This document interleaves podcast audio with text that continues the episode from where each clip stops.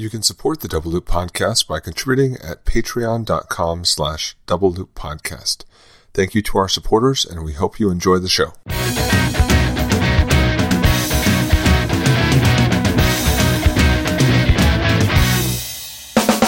Welcome to the Double Loop Podcast, your source for everything about fingerprints. While you're working on your comparisons, we'll talk about comparisons. I'm Eric Ray. And I'm Glenn Langenberg. Quick little trivia here, Glenn. Uh, I think I even mentioned it to you, I spoiled it for you uh, when we were talking earlier uh, this week, but found out that the world's largest rose bush is down in Tombstone, Arizona, uh, home of the OK Corral and I'm Your Huckleberry and, and all sorts of good things of the Old West. But hey, uh, you know, I, I and I, I, am surprised by that because if you had asked me flat, where do you right. think the world's largest rose bush is, I would have said either Japan or China. Just just because really? of the sheer magnitude of things in Asia, I would have guessed. I just I just would have guessed you know there. and i i mean i think i would have guessed like france or something just because of the the long time period of you know some of the castles there just to give it the time i mean not that china and japan doesn't have the um, that time period as well. But I, I, don't know. I guess I associate roses more in that part of the world. But um, uh, yeah, Tombstone, Arizona. It's this rose bush is at least 130 years old. Uh, it's it's all the branches are held up with uh, you know, like as a canopies on on trestles because it's grown so big.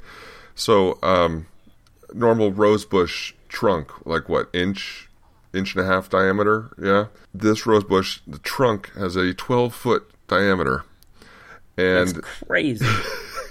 it's it's immense, and uh, it shades because again it's up on trestles. It shades an area of eight thousand square feet. It, I'm like, good lord. I mean, I have a couple rose bushes in my front yard, right, and they grow pretty well here in Arizona.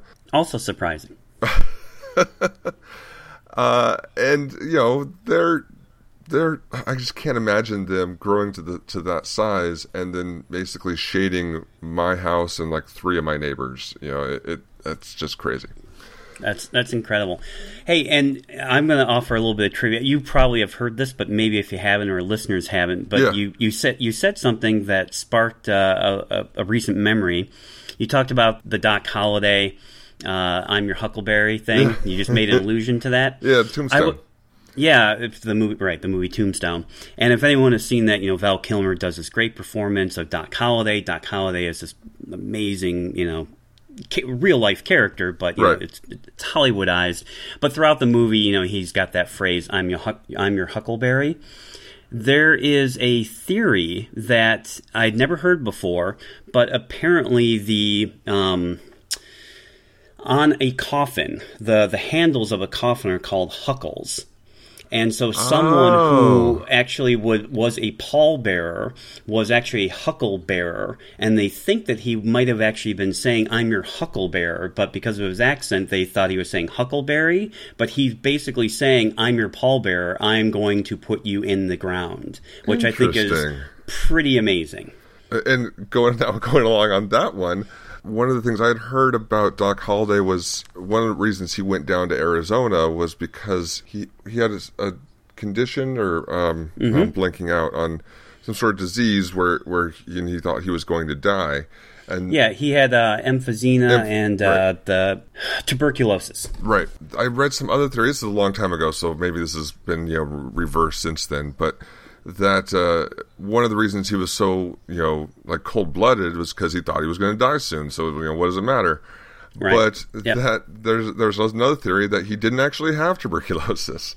Oh, really? Um, he, he'd gone moved all the way down to the end of bottom of Arizona and been so cold blooded when he just could have been staying back east somewhere. So.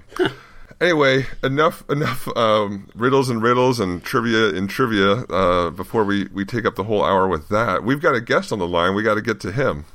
Yeah, I know. I'm very excited about this. And a uh, little little background here. So, I maybe what it now was two years ago, Eric. I think we did uh, an episode on the Dandridge case, the Alton Dandridge case, which was this case out of Alabama. There was, uh, I think, two erroneous identifications in the case. It was a pretty serious case, and you and I did an episode, but we had only heard about it through the the basic, you know, through the community. Right. We had received some some court documents. I think you had done a little bit of digging to try to get some some other background uh, information, but you know we did we did what we usually do. We just look at whatever court documents and whatever's out there that we can you know make some termination.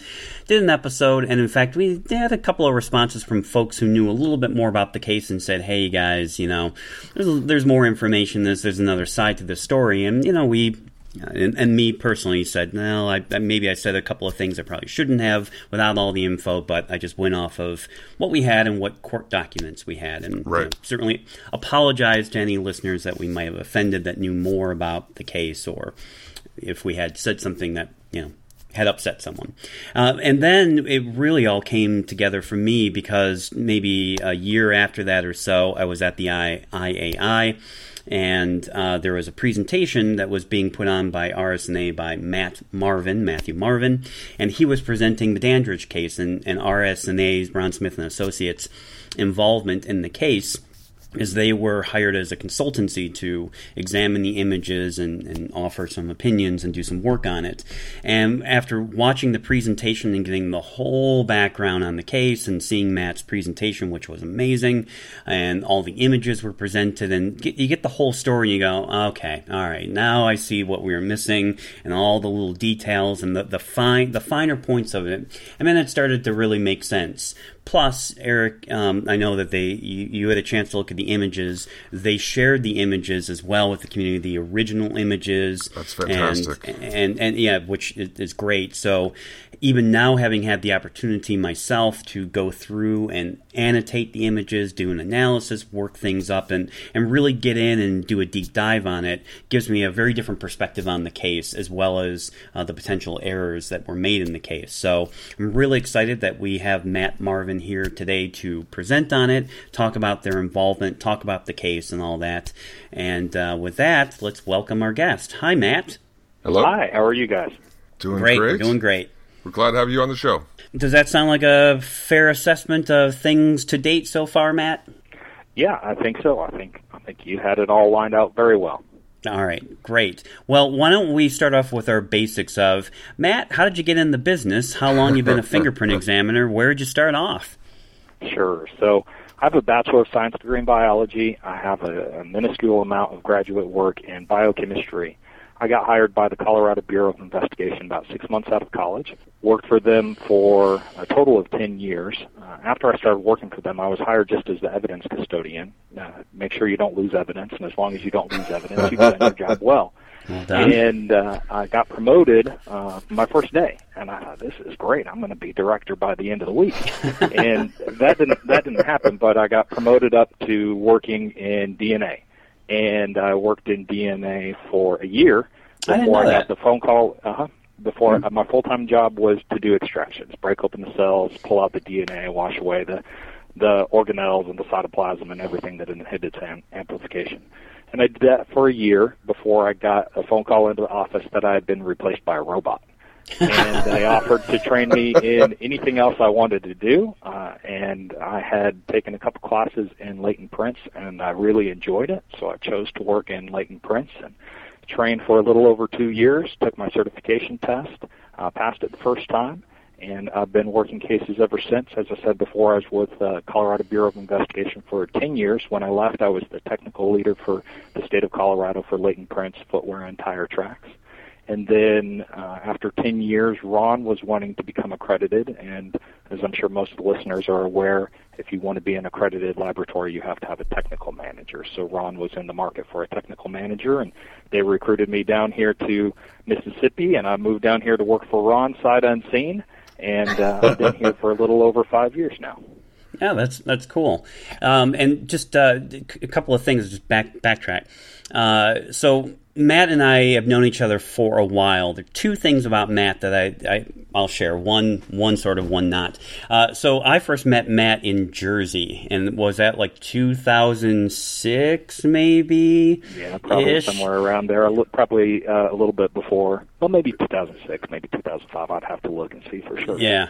That was my first time uh, teaching a class in Jersey, and that was Matt's first time taking a class in Jersey. And I will say, wow, that was quite the class. The uh, the Jersey the Jersey students are, are really something else. I, am not worried about talking smack about them right now because I'm sure they're not listening. But uh, boy, that really was an amazing class. You have to. Uh, you have to appreciate that uh, they're they're a lot like cannibals. They will eat outsiders first, and then uh, once all the outsiders are chewed up, they will eat their own. We had a lot of characters in the class for sure. Yes, we did. And then the other thing was that was the class where I, the first and only time I ever said something. I changed some material uh, on the fly. Uh, I had uh, there, you know, one of the, the, the most famous palm print clues is that the bottom crease the, you know the in your palm the bottom crease tends to end on the thumb side or just above the carpal delta. I'm sure you're you know both right. familiar with this clue. Uh, in that class, for some reason, I had said always ends on the thumb side or above, and Matt was the first person to raise their hand very quickly and go, uh, "Not in my palm. It ends in the hypothenar." And sure enough, looked at Matt's palm, and he's got his bottom crease ending in his hypothenar. I gotta get. I, we gotta get an image of that. We gotta put an image just, of that. Just on one. Just on one. I have some palm prints I can send you. I think you've asked for them before, and I need to actually send them to you this time. Yeah. No, it's, it's really cool, and I, I from from that class on, I always now say tends to end on the thumb side. I, all I, right. I love how uh, you know again with all the interviews we've done uh, of of latent print experts, we have yet another unique story of of uh, the path into the, the world of latent prints. Um, it is rarely, I won't say never because I just you know learned that lesson from you just now, but uh, rarely that you get the, the same path into this uh, into this field. Right. So now that you're working for RSNA and you're doing cases down there and work down there, uh, you happen to get involved in this Dandridge case. Do you want to walk us through a little bit uh, about how you guys got involved and then ultimately the the details of the case? Sure. So we first heard about this case when we had two attorneys from the Equal Justice Initiative come over to our office, and they met with our laboratory director. Our laboratory director is John Bird. They came over in April of 2014, and uh, the attorneys, just to let you know a little bit about them, Carla Crowder was the lead attorney on the case. Uh, she was a graduate of the University of Alabama School of Law, and then Rachel Judge was the other attorney, and uh, she works. Uh, she's a graduate of Harvard Law School. Uh, and this particular agency, the Equal Justice Initiative, has a, a they're a pretty big agency. They have close to 70 staff members, and they employ a large number of Harvard Law School graduates. So they're very they're a very reputable, a very um, uh, intelligent group of individuals.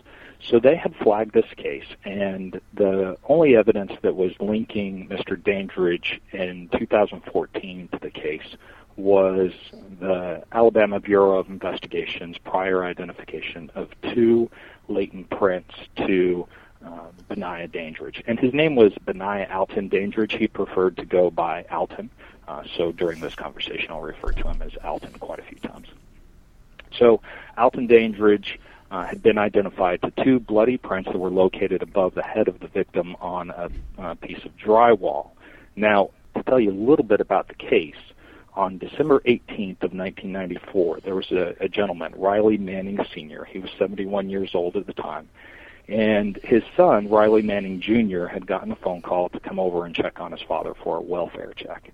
And Riley Manning, when, when Riley Manning Jr. got there, he found that his father had been murdered in his residence. In fact, he had been struck several times in the head with a cast iron skillet. And when I say he was Ooh. struck in the head several times with a cast iron skillet, uh, this cast iron skillet, if you've ever held one, this uh, the skillet is actually in three pieces. You have the handle, and then you have a little bit of the the curvature around the pan. The base is completely separate from that piece, and then the last uh, half of the the ring that makes the edge of the pan is completely separate from the other wow. two pieces. So this is this cast iron skillet is in three separate pieces at the crime scene. Yeah. So he was struck in the wow. head several times with that cast iron skillet, and then he was dragged while he was being strangled with a belt uh, from the living room to the bathroom, and he died in the bathroom. And, and just to clarify, the skillet was from the home, right? So it was That's a weapon correct. of opportunity, one of one of these disorganized sort of murders as opposed to the killer bringing a weapon specifically. So likely a murder of opportunity. Good lord. There was a little bit of a relationship between Riley Manning Sr.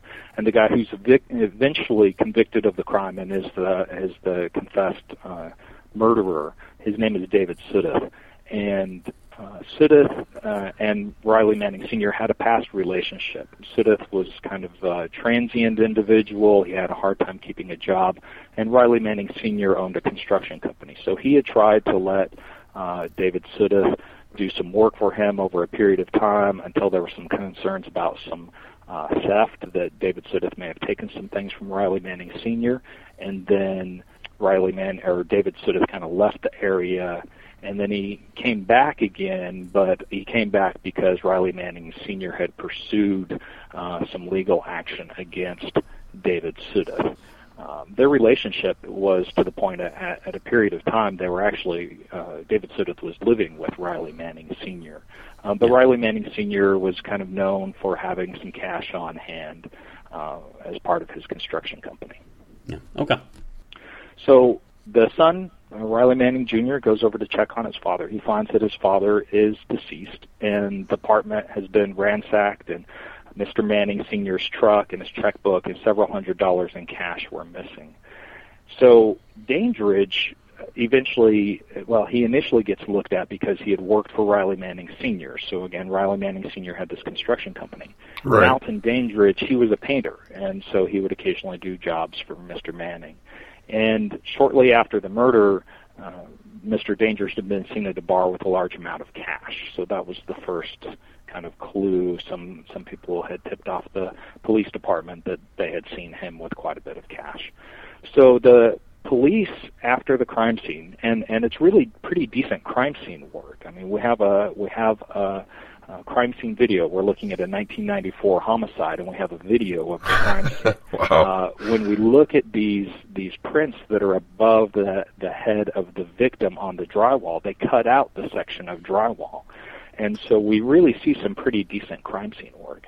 And so they, uh, the Montgomery Police Department, which is the jurisdiction that this occurred in, they cut out the section of drywall and they submitted it to the Alabama Bureau of Investigation to compare Mr. Dandridge's prints to these patent prints in blood that were on this cutout section of drywall from the crime scene. So Alton Dandridge was arrested December 20th in 1994 in connection with this murder and the basis for his arrest was ABI's identification of Mr. Dandridge's left index and left middle fingers to two of these bloody impressions that are on the wall, the drywall that was cut out above the victim's head. The piece of drywall that was sent to ABI, did they do additional processing on it? I mean, uh, the images I have are black and white, so I can't tell if there was anything like Amido black or Coomassie blue that would have been, you know, uh, common at the time for processing. Right, right. We actually do have a copy of the latent print worksheet from the Alabama Bureau of Investigation, and it has a header, and it shows that they did process it both with ninhydrin and with powder. Okay. Powder. Okay.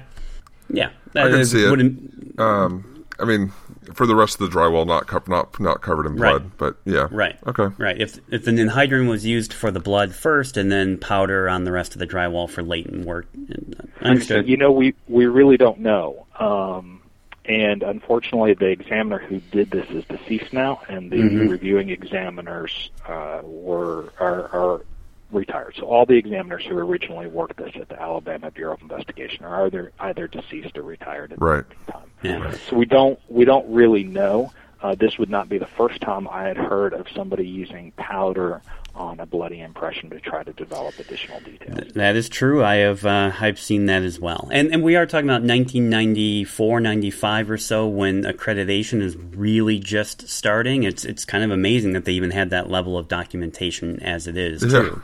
true.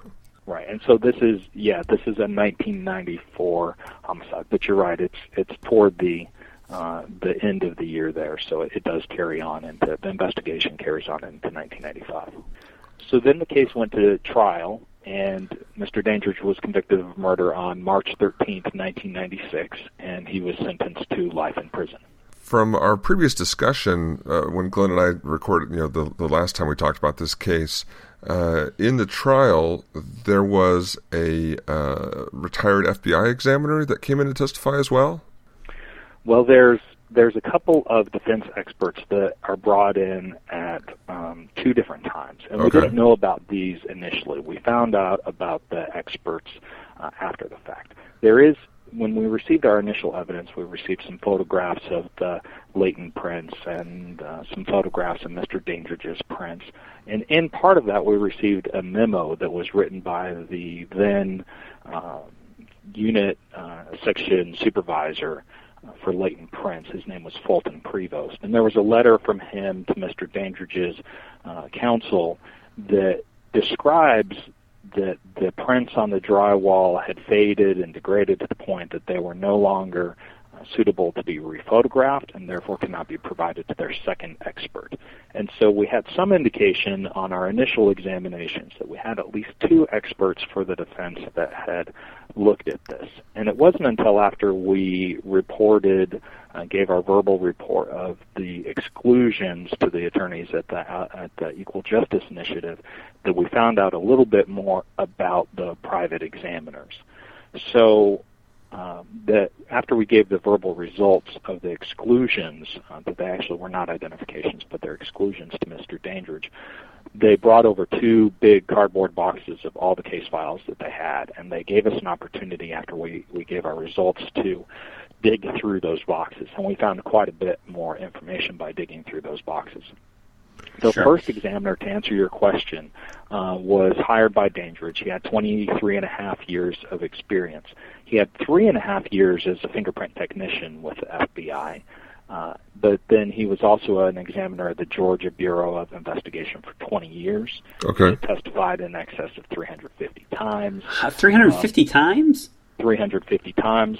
He described there being three patent prints on the wall, which we're getting a little bit of- out of order on the story, but when we dug through these boxes of case documents, we actually found uh, three. There's actually three prints on this uh, piece of wallboard, not just the two, but he Right. described that third print being not of value.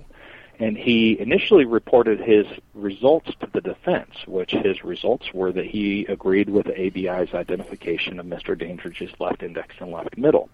Oh, okay. But then he ends up testifying for the prosecution when it goes to trial. So when they're at trial, they ask this examiner, this first uh, defense expert, uh, how long it took him to do the comparison. He says it took him about 15 to 20 minutes. And to give you a contrast on that, just to make the exclusion decision, and I was the I was the primary examiner on this. I'm the reporting examiner. This was my case, but certainly we at RSNA we have a, a large number of, of board certified latent print examiners, and so we uh, we do discuss and, and get help and consultation from our other examiners. So to give you some kind of an idea to contrast that with, the first expert who said they were Mr. Dandridge's prints said he did the comparisons in about 15 to 20 minutes.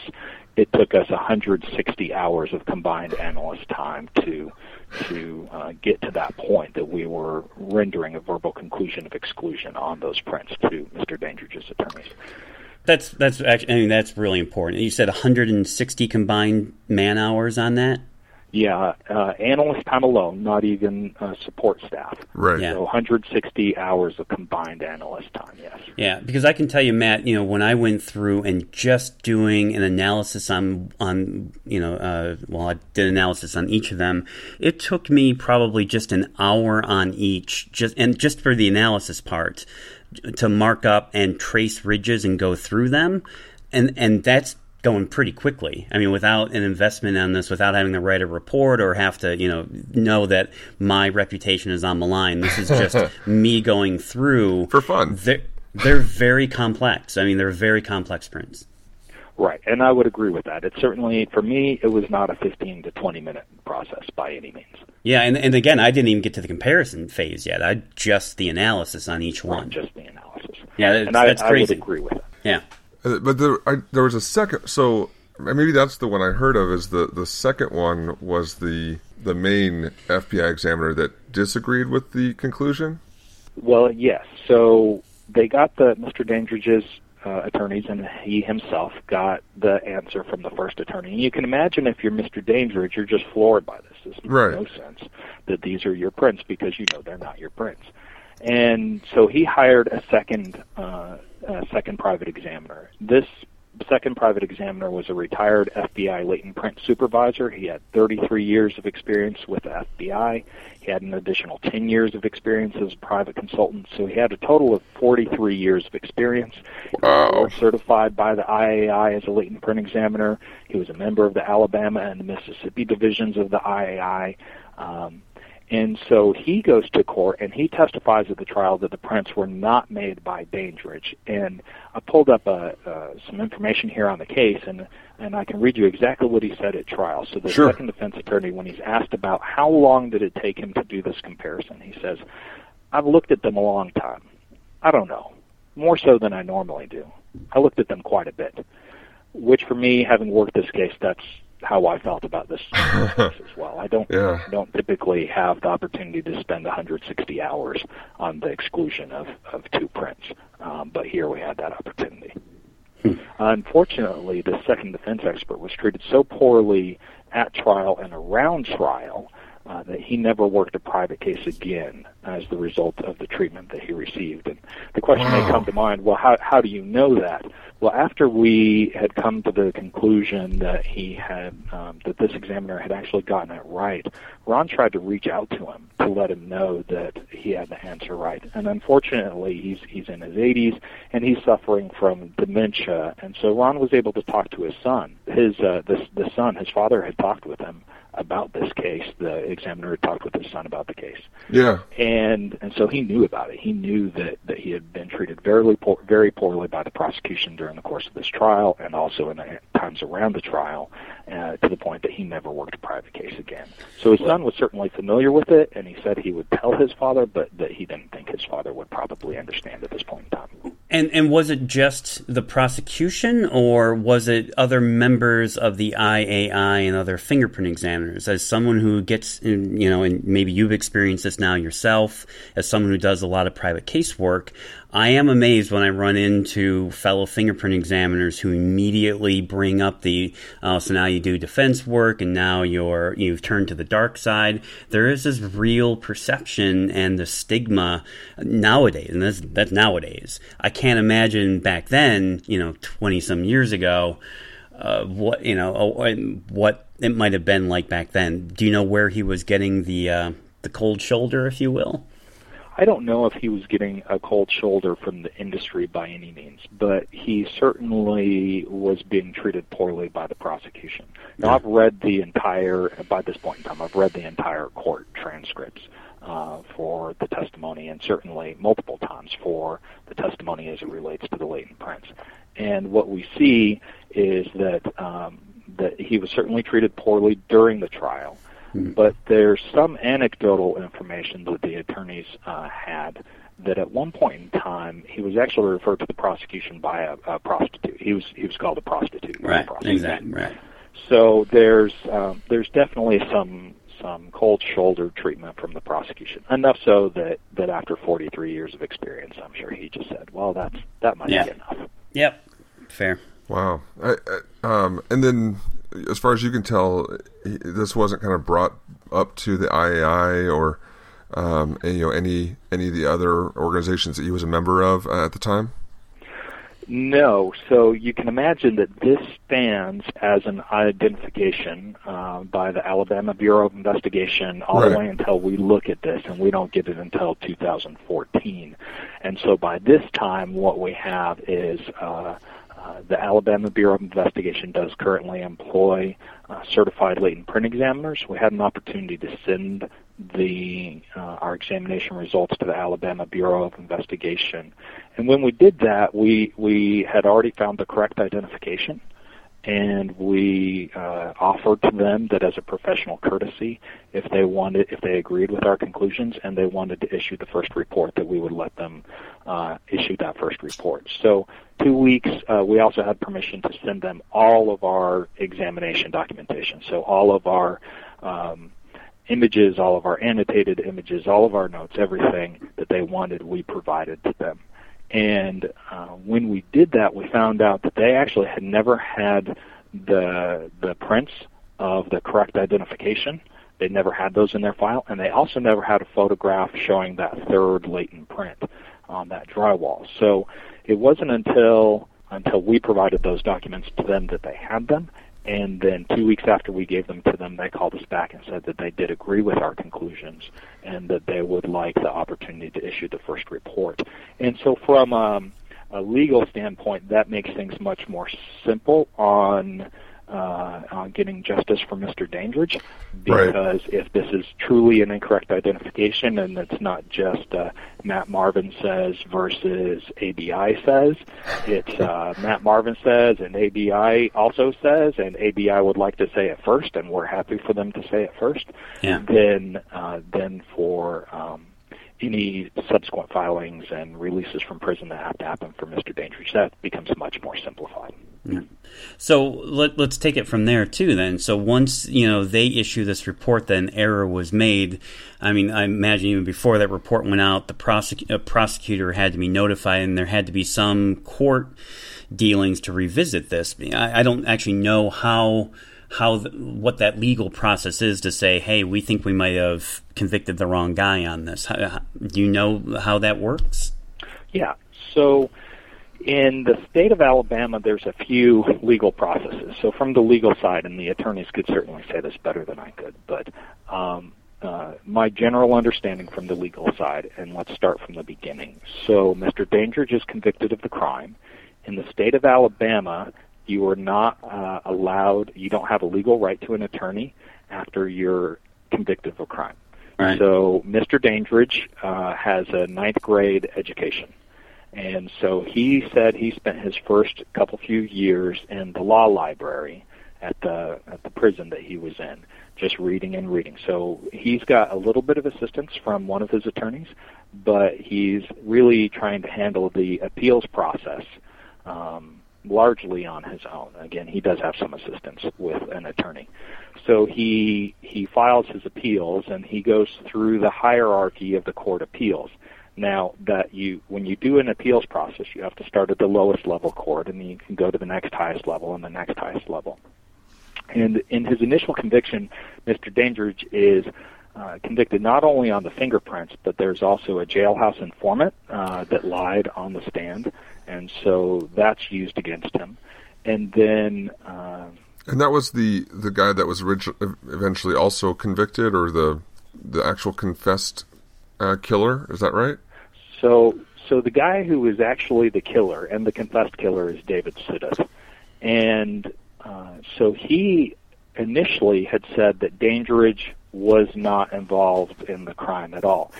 And uh, in fact, when he was interviewed by the Montgomery Police Department after he was captured, because um, he became a suspect pretty early on, the Montgomery Police Department interviewed him, and uh, I actually have an expert from their police report here that I'll just read real quick. It says, uh, David Sudduth could not explain why Mr. Alton Dandridge's prints were obtained inside the apartment and which were bloody. David said stated to this detective that he never met the white male identified as Benaiah Alton Dandridge. He stated that he would love to say that Alton did this offense as he watched, but that he couldn't do that. He stated that he committed this offense, that he killed Riley Manning using the iron skillet and the leather belt, and that no other individuals were inside the residence at this time. So then, Mr. Sudduth and Mr. Dandridge are both in front of the court for initial appearances. And you can imagine these prints are now identified to Mr. Dandridge, so he's not getting out of an initial appearance. There's bloody prints above right. the, the victim's head that are identified by the state lab to Mr. Dandridge. So now we see Dandridge and Sudduth both before the court for initial appearances. And the judge asked David Sudduth, who is the confessed killer again, if he knew why he was there, and he said that he did know why he was there, but then he refers to Mr. Dandridge, and his direct quote is, I do not understand what he's doing here. He did not have anything to do it, to do with it. So then after the fact, Mr. Dandridge's attorney runs into Mr. Sudduth at the jail and told Mr. Sudduth that Dandridge had nothing to do with the case and that he was going to be released. And we don't have any more details on that, on exactly how that confrontation went place or took place, but that something about that confrontation made Mr. Sudduth mad, and Sudduth changed his story. So then he reached out to the Montgomery Police Department and told them that Dandridge committed the crime along with Sudduth. Hmm. Now, wow. to the credit of Mr. Dandridge's attorneys, when they go for trial, Sudduth invokes his Fifth Amendment right, so he doesn't testify at trial. So the defense attorneys get the judge who was who was presiding over these initial appearances. They get her to go and testify at Dandridge's trial regarding sort of making this statement. Um, but even though uh, took his Fifth Amendment right at Dandridge's trial, the prosecution still used his existence, uh, certainly in closing arguments in front of the jury, and made a, a strong case to the jury that Mr. Sudduth, who was kind of a small gentleman, couldn't possibly have committed this crime alone. He would have had to have the help of Mr. Dandridge, who was a um, described as being six feet tall and 258 pounds. So, uh, Mr. Sudduth was described as being about 140 pounds. I've actually never heard that before. And why wouldn't they just use transcripts? I yeah. Okay. Know. Right. That, yeah. That's a that's a legal question that's beyond sure. my knowledge. Right. right. I mean, so, if they're if they were made on the record, uh, why not just introduce the transcripts from the record? That, that, that, it's fascinating. I've never heard that. So now know. we need to circle back around to your previous question, though, which was this appeals process. So Mr. Dandridge files all of his appeals. He exhausts all of his appeals. And so uh, what happens then in most jurisdictions is there has to be some new evidence that's presented that allows you to go back in front of the court. So Sudduth had said that Dandridge had committed the crime along with him. There was also a jailhouse informant. Now, both of these people have recanted. And so Dandridge files an appeal, and he loses all of his appeals, even though those two statements were recanted, be, because his, his fingerprints have been identified on this wall board above the victim's head. So he actually loses, and you see this consistently throughout his appeals at all levels. He is consistently denied because the overwhelming preponderance of his guilt is the basis of these identifications of these two bloody fingerprints on the wall board above the victim's head. And so he loses all of his appeals. So by the time it gets to us in 2014, we have really no right to go back in front of the court. The only way you can go back in front of the court if you've exhausted all of your appeals is this new evidence argument. And so, uh, what's been allowed in a lot of states around the country is not only the argument of new evidence, but also new technology. We see a lot of cases going back in front of the court, not because evidence all of a sudden appeared, but because, for example, DNA analysis was not available at the time, and so some of these cases can go back in front of the courts and get uh, relooked at because there's new technology. So, if you read some of the the court filings on this, you'll see some filings that talk about that. Not only the digital imaging enhancement techniques that we used on these images, um, but also some of the research, uh, in fact, some of your research, Glenn, that uh, really kind of came to light as the result of your going around the country and teaching on the topics such as pattern forced areas mm-hmm. and uh, and also some of the things that you mentioned in your doctoral thesis. So if you look at the prints and you look at the points that are marked up between the latent and the known print by the Alabama Bureau of Investigation on what they refer to as latent number two, you see that the the vast majority of the features, and they say they have nine, are all in the delta area yeah. of the print. Yep. And yeah. so that that has also been an argument that that's been somewhat successful in courts around the country is okay, not only new evidence, but also new technology, but then also a new state of knowledge. So we didn't know necessarily, and, and while there may have been some knowledge in the European groups, it really wasn't something that was being widely discussed until Glenn, until you started taking some of that European information um, from the I. I'm going to say this wrong. I E E F G. Very good. Number you two. Bring it. You bring it to the United States, and uh, you travel the country teaching it, and you you talk about it extensively in your doctoral thesis. And so when we look at filing specifically on this case, the attorneys had a lot of reading because I sent them your entire doctoral thesis. I need to look at this. I feel bad for them. no, don't, don't don't feel bad for them, but I'm sure it took him some time. So so they actually cited your doctoral thesis and some of the court filings talking about these pattern forced areas and then nine hmm. features in this delta area. We know to give that a different amount of weight maybe than they did know sure. to do back in 1994. Yeah, I mean, you you you raise a really good point there. That I mean, my experience with examiners who were trained or had a philosophy from the 90s and early 2000s, and have we even heard it? You, I, I, I don't know if you recall this, but I remember very clearly hearing it in that Jersey class that you, you attended. Was that even examiners then said eight is sufficient for an identification. It really doesn't matter where those eight are. If you have eight features, that's unique enough to make an identification. That was the underlying view for a lot of examiners that eight eight's enough, and it doesn't matter where they are. Right, and that's early to mid 2000s. So let's go back to right. early to mid 90s, a decade earlier. Right. Where do we sit with the knowledge regarding the the uh, value that should be assigned to those features in those common areas? Um, and we know now that they should be decreased. So For that's sure. part of the argument that allowed them to get this back in front of the court yeah, think... and one other thing too, I would just I wanted to compliment is having looked at the original images that you guys provided, and then the images that you were working off of. You were so right in saying that the digital technology has improved because man, I have to say you guys did a fantastic job. I don't know who did the digital work on that, but you guys really did a, a great job on making them as presentable as possible from. from really difficult images to work with. You guys did a great job on that. Well, thank you. Uh, I did that, so that makes me feel really good. Now, other examiners always have an opportunity to, to redo a markup or do an enhancement method so that they can see the features more clearly at our office. So, um, but the ones that were provided were to the to the industry were my markup. So I appreciate that very much. No, great.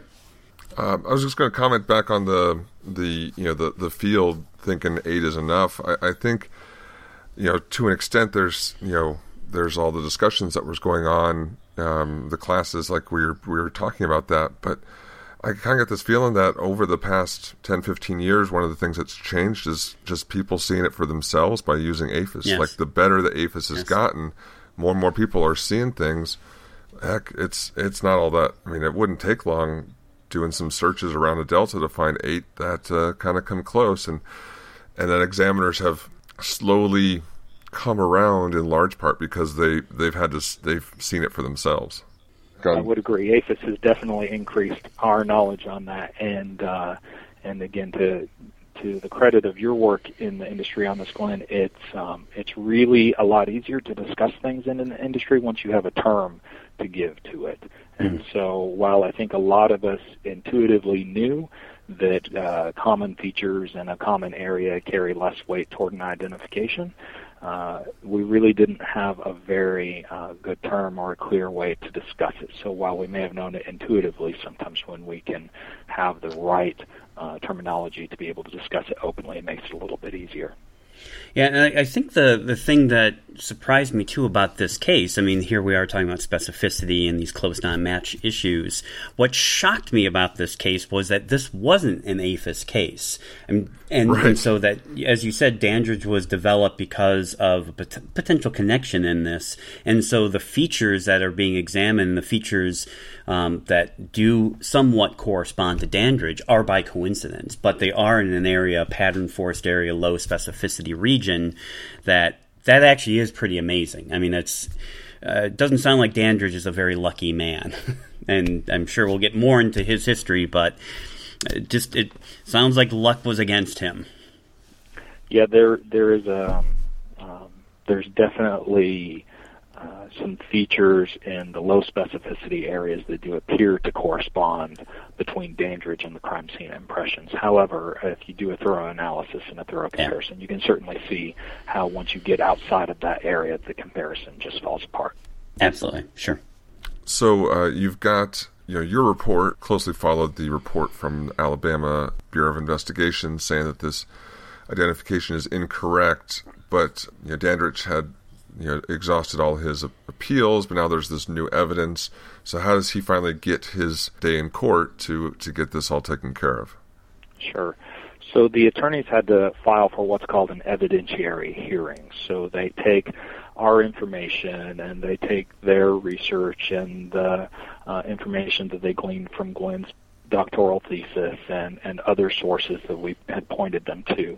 And they create this filing with the court, asking the court to listen to the case again. And so the court did approve an evidentiary hearing, and the uh, attorneys end, ba- end up back in court a couple different times at the evidentiary hearing. Now, initially, when we had uh, compared the prints and we had given the verbal results of an exclusion, we didn't want to issue uh, an exclusion report if we could avoid it. Just because what we've seen in the history of our industry, when there's an incorrect identification, um, that that the nail in the coffin is to find the correct identification and we had received the one really poor quality copy of the prints of the son of the victim, the uh, Riley Manning Jr., who had found his father's body, who says in a in a statement to the police that he got blood on three fingers of his left hand, checking on his father. And we oh. had a poor quality copy of his fingerprint card, but it wasn't uh, enough for us to render a, a definitive conclusion. So initially, we had wanted them to pursue better quality copies of the prints of the son of the victim before right. we issued that first report. I, I got to jump in here. So, I Matt, th- this is something that Eric and I uh, have you know tackled in other episodes, and of course this debate about what information should examiners have going. In, right. I, I, mean, we, we, can't we can't leave this alone because, of course, that's biasing information. But yet, it sounds like that is such critical information for at least someone to have when considering this examination. Thoughts about uh, relevance of that information? How useful that was to you guys to find that? Sure. So initially, when we get the case, we get the known prints. We get three copies of the known prints of Alton Dandridge. We got one poor quality copy of the prints of the son of the victim. And initially we saw significant agreement between the left index and the left middle fingers of the son of the the victim, even on the poor quality prints. We had no clue about that police report until after we had issued our verbal results of the exclusion. We found that when they brought over two big cardboard boxes full of case files, and we dug and we dug and we read and we read uh, for a long period of time that we actually learned that he had made that statement. Wow, wow. That's, uh, but yeah. what what what a find to, to come across though, digging through this box, and all of a sudden you what you've already kind of suspected and are just waiting for better quality prints, and all of a sudden you have this this written description that basically outlines how, if it does end up being an identification to Junior, uh, how that would have happened, and it's been in there the whole time. Yeah, it's like a treasure map with an X on it. Look here. Right, right. That's, that's exactly right. So as far as the debate of of timing and and what introduces bias, contextual bias regarding before examinations or after uh, examinations and the discussions on sequential unmasking, all of those things. Really, for us in this particular case, it was a, a non-issue. We didn't have access to that information until after we issued our initial exclusion results. Yeah. But yet, still important information. I mean, even if we argue that you know, okay, we don't want that before the exam starts. It's important for someone to have that information to at least direct the exams to include the, the son as part of the comparison process. Correct. And so we have that information being provided to the Montgomery Police Department in a statement, and we have no indications that that ever made its way to the examiners at the Alabama Bureau of Investigation at the time of the examinations. Bingo. Right. right. right. Um, so you, you do eventually then report out the uh, exclusion to uh, to Dandridge. Right. So right. they've got to file this this uh, evidentiary hearing, and we really wanted to get better quality copies of the son of the victim before we reported that out. Uh, see if we could put the nail in the coffin. If that was in fact the correct identification, then that would kind of resolve everything, and, and those identifications are much more demonstrable. Initially, the ABI, after they found out verbally that we were going to say exclusion, they had come back and said the prints weren't suitable for comparison. Not because they had compared them, but because they saw this old memo saying that the prints had faded and were not suitable for rephotography. They hadn't oh. actually compared them. They just said they were not of value. So we're getting these two different conflicting results going to the court.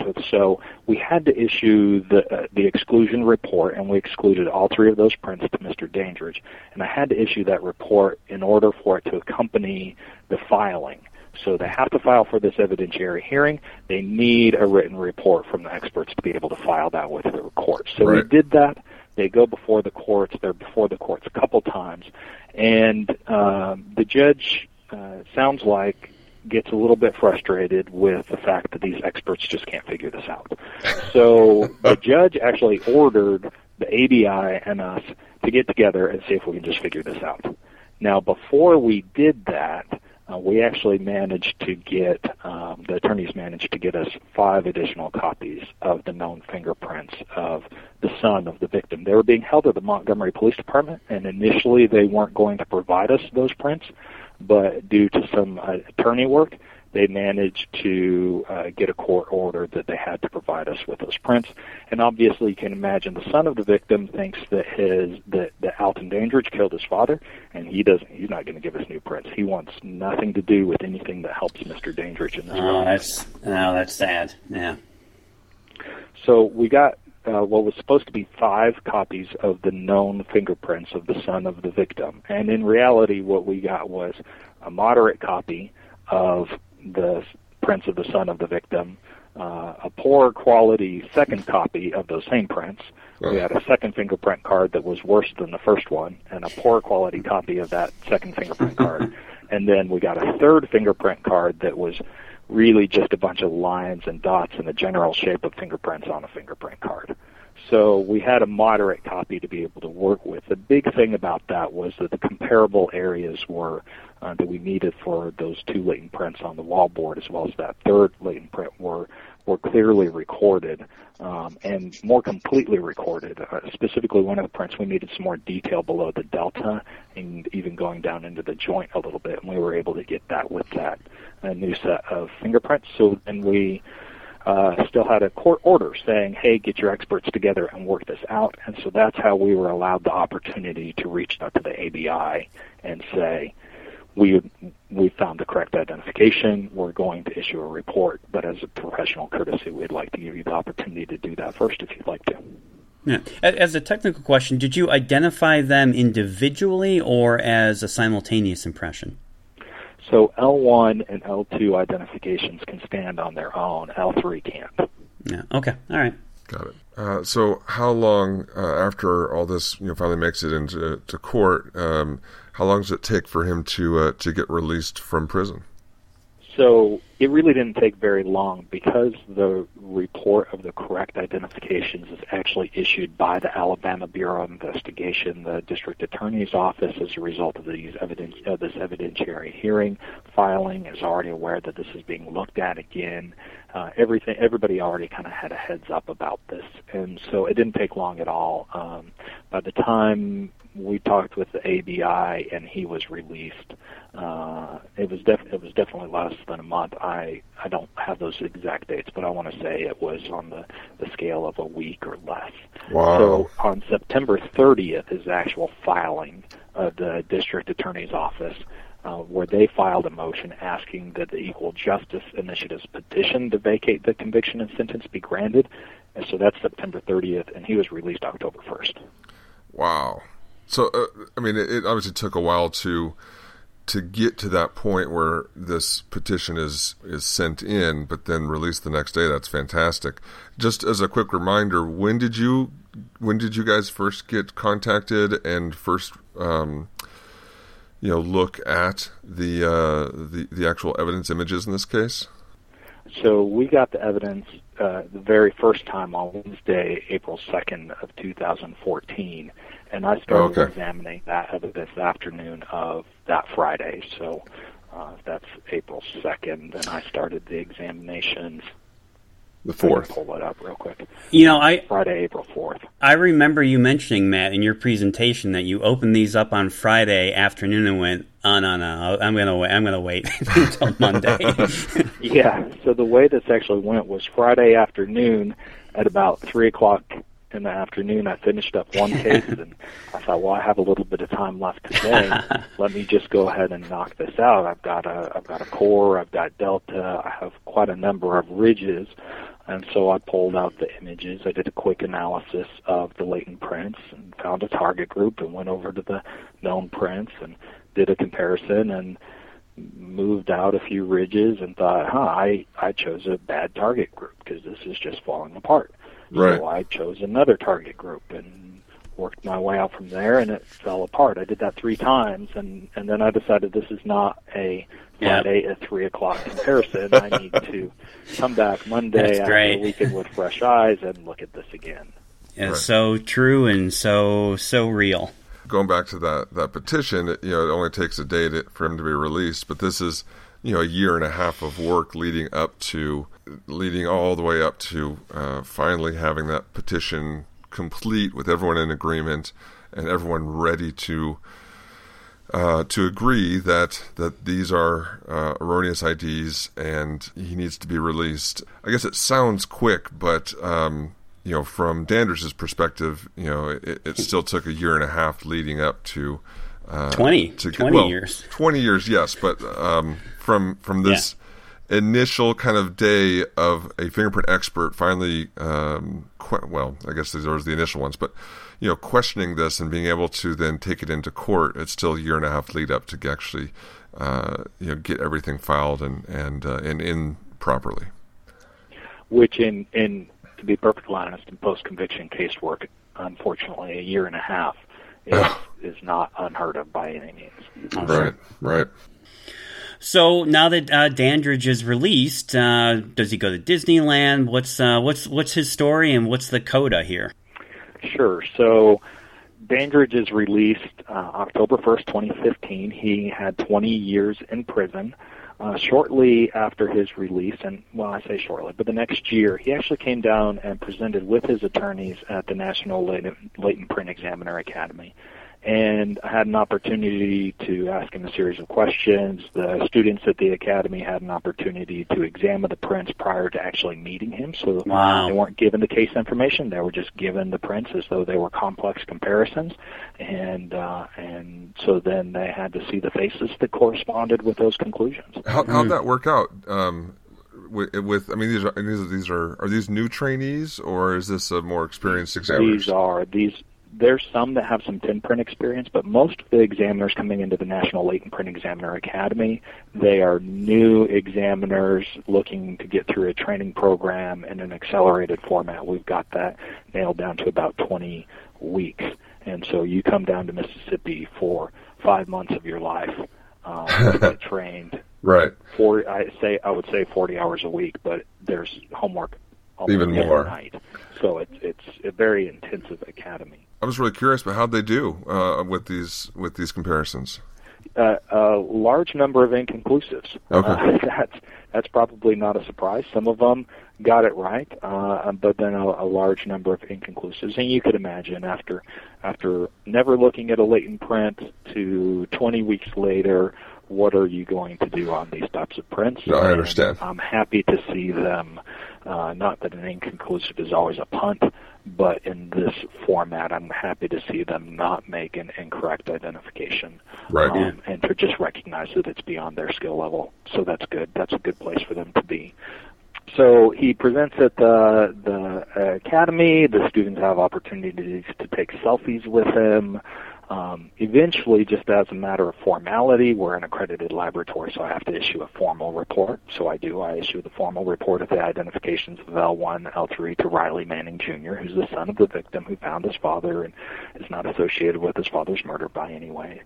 But Mr. Dandridge really lost quite a bit. You can imagine not just 20 years of your life, but when he was arrested, he had a son named Michael who was three years old at the time of his arrest. Wow. And he was in a, a non-formalized common law marriage. And after being sentenced to prison, uh, Mr. Dandridge and his son's mother lost touch. Uh, and then while he's in prison, uh, his son's mother, so Michael's mother, dies, and he is raised by his maternal grandparents, so Michael's mother's parents, so his maternal grandparents. so Michael, uh, Mr. Dandridge said that Michael pretty regularly visited him in prison until he was about 16, and then Mr. Dandridge said he just kind of became busy with his own life. Um, when Mr. Dandridge was released, Michael was 24 years old. Uh, Michael actually didn't attend his father's release because he had to work at his job at Taco Bell.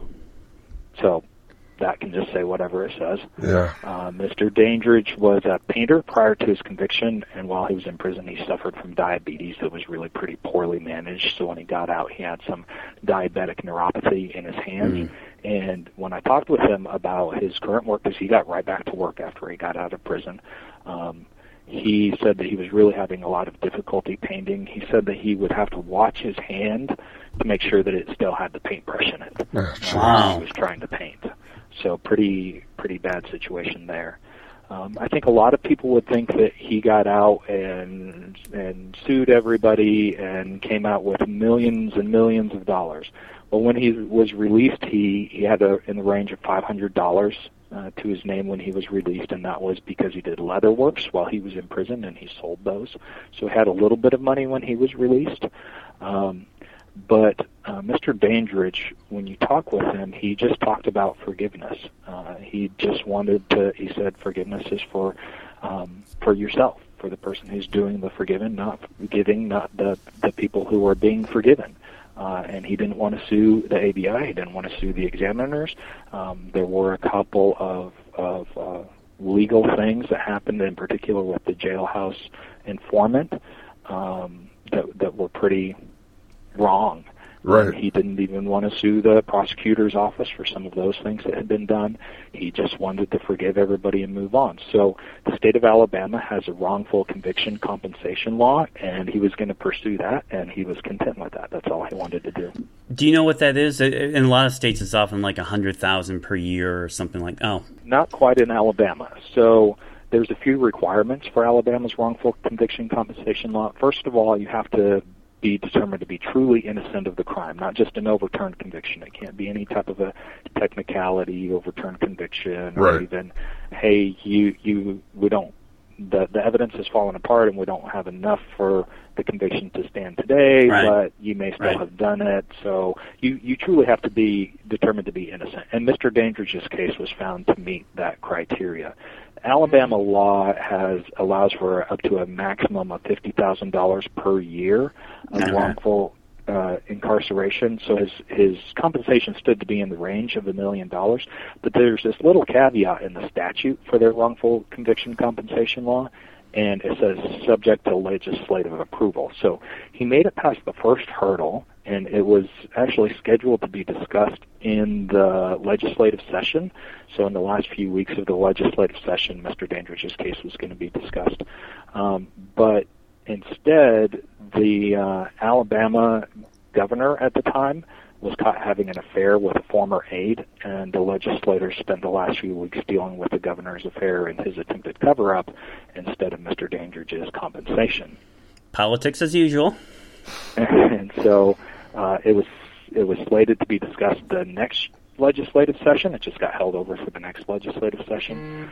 But unfortunately, Mr. Dandridge died before that could happen on January 26th, uh, 2017, at about 12:45 in the afternoon.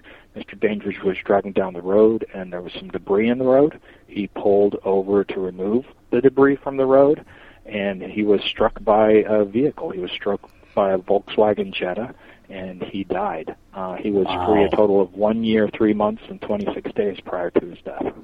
Wow. I'm going back to my previous statement of this is not a lucky man. Wow. This Wow. is a this is a horrible set of circumstances to happen to anybody for sure. I mean, just trying to help out uh, I mean, after 20 years in jail. Wow. Pulling over to try to help out and get some trash out of the road, or you know, so that's just terrible. Seriously, what the hell? That is crazy. There's still the question, um, and I have yet to receive an answer back from the attorneys on this. They didn't sound very hopeful. That you could imagine had had this been discussed at the legislature, had it been approved, Mr. Dandridge may have had his million dollars or so, and then that could have been uh, passed down to his Yes, son upon absolutely. his death. And last time I talked to the attorneys, they were not hopeful for any type of post-death compensation in this regard. So well, that that is shameful. happened for him or for his son, who lost his father for the vast majority of his youth. That and that's terrible. This is where the state of Alabama really yeah, could could step up here. Yeah. Yeah, we'll have to see. I, I don't know that it's a done deal, um, but last time I talked to the attorneys, and it's been a few months since I talked to them, that was Man. that was their last thought that that was probably not going to happen. I mean, it's been a year and a half since his death, so uh, you know that's that's at least one, if not more, legislative sessions. So yeah, Yeah. that's that's Wow. just sad, really sad.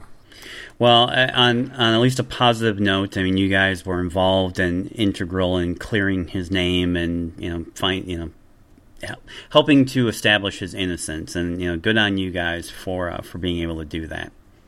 Well, it was absolutely our pleasure to get to work on the case, and and uh, he truly was a, a really good man. Um, like I said before, he just spoke about forgiveness, forgiveness, forgiveness. You've got to forgive people. He was happy. He was happy to be free. Uh, he went right back to work and was working hard every day. He did have a little bit of time to reconnect with his family. He had a brother, he had a sister, and of course his son. In fact, the day he died, he had been over at his brother's house helping him work on his house, and he was driving home from that when he was hit by that vehicle but he had bought a, a little house, a two bedroom, one bath house in the middle of a cotton field in Alabama, um, and just seemed to be really happy. And, and like I said, he every time I talked with him, he just talked about forgiveness.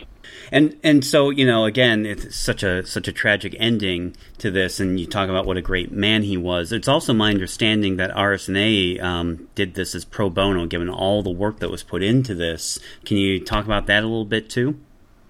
Sure. So when we first found out that the case was even going to be coming in, if you know Ron Smith's work history, you know that he used to work at the Alabama Bureau of Investigation. In fact, he had worked with uh, the people who had made the incorrect identifications. And so we needed to, in any post-conviction case, you need to avoid uh, any conflict of interest and Right. any any thoughts of bias one way or the other, and certainly even more so in this case. So before we ever even got uh, this case in the office, Ron directed that we would work this case, but it was going to be worked entirely free of charge. So the entire case was worked pro bono. That added up to about 235 hours of combined analyst time between the exclusion and the correct identifications and the work with the attorneys and the work with the, the ABI.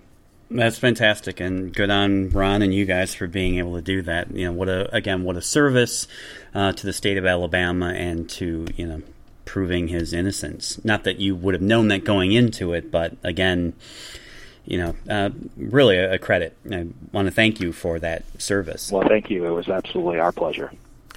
Yeah, so um, you know, absolutely. Thank you, Matt, for uh, for coming on the show with us here. We're going to uh, continue this discussion on um, another episode. We're going to record next, um, talking more about the details in the images themselves, and uh, figure out how best to convey all that. Maybe podcast isn't the best format for a, such a visual thing, but if uh, if anyone has any questions about this case, uh, can they contact you about it? Yeah, absolutely. So my email address is m marvin. So that's m m a r v as in Victor I N, the little at symbol, Ron Smith and Associates dot com. You can always reach our main office number. That's six zero one six two six one one zero zero. And then we have made a decision as a company in order to assist the industry as best we can. Uh, we are not uh, holding these images to ourselves by any means. We're happy to share them. We want people to see them. We want them to have an opportunity to work through them. So we have some high quality, high resolution images of the latent prints, the known prints, and we're happy to share those. If anyone wants to just shoot me an email or give me a phone call, I'll be happy to send those out. That's fantastic. As we wrap things up here, Matt, is there any uh, any upcoming courses or thing uh, academies that uh, listeners might be interested in? Oh, absolutely. Ron, Ron Smith and Associates, we offer a lot of training all around the world at any given point in time, and please check our website. That's www.ronsmithandassociates.com for our latest listing. Glenn, of course, is an instructor with us, travels all around the world uh, teaching for us, and it's always a pleasure to uh, go to his classes.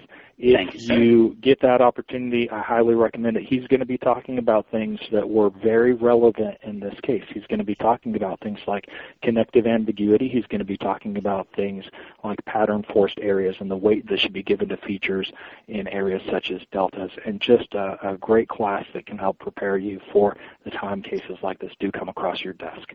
Uh, Eric Thanks. as well also teaches a class. I've had an opportunity to take his exclusion class online, and certainly I think that you can go to Eric's website, and I'm sure he'll tell you about that for where you can see his class listings as well. Um, but in addition, Ron Smith and Associates, we uh, run the National Latent Print Examiner Academy. We're going to be having our fourth session coming up October 1st, 2018 through March 1st, 2019. That's 20 weeks of training uh, down in uh, Mississippi. It's held here in our hometown uh, by our headquarters office and uh, just top-notch training. And it's an accelerated training program where we cover 20 week in excuse me where we cover in 20 weeks an entire training program and send examiners that are ready for supervised casework back to their agencies. And we actually have a number of students who pay for themselves to go through the academy um, once they have their bachelor's degree trying to uh, get into the industry. So that's another route to get into the industry. And we, of course, I, um, I'm happy for people to take that. We're always uh, excited to see students enroll for that. I teach five weeks of that academy. Our lab director also teaches five weeks of that 20-week academy. You get to do uh, hands-on training side by side with Ron Smith himself, as well as others of our full-time examiners. So uh, it's a great opportunity. If you never have had a chance to sit down side by side with Ron and work through cases, you'll have that opportunity at our academy. Fantastic. Uh, so, if uh, any listeners out there have questions for me or Glenn, uh, Eric at rayforensics.com or Glenn at G L E N N at eliteforensicservices.com. And I just want to uh, put a plug in too for some upcoming class or a, an upcoming class. Uh, I'll be teaching in Calgary in Canada for our Canadian listeners or American listeners who want to go up to Calgary in November, uh, November 12th through the 16th. 12th through 16th, I'm teaching through RSNA. I'm teaching the Advanced ACE V applications class up there, and uh, actually hope to be adding some uh, more classes here in the fall and early 2019. So go to ronsmithandassociates.com uh, to see what training opportunities are available and other classes that they offer as well. And uh, for the exclusionology class I teach, um, I've got some interest. It seems like in like Ohio or Florida, but still looking for a uh, a host agency. So if you're interested in exclusionology, especially if you're in those areas, but really anywhere, um, uh, please give me a email. Let me know. Um, uh, you know some dates that uh, that might work out to go uh, teach that. Uh, remember, the opinions expressed on this show are those of the speakers and not any other agency. You can listen to us on Stitcher, SoundCloud, or on iTunes. Uh, and with that, we'll talk to you guys Remember next time. Remember to rate us. Oh Sorry. yeah, yeah, rate, yeah. Go on, go on iTunes and give us those five stars, um, and absolutely check out that Patreon page too. So, thanks, Glenn, for the reminder. Um, and uh, we'll talk to you guys next time.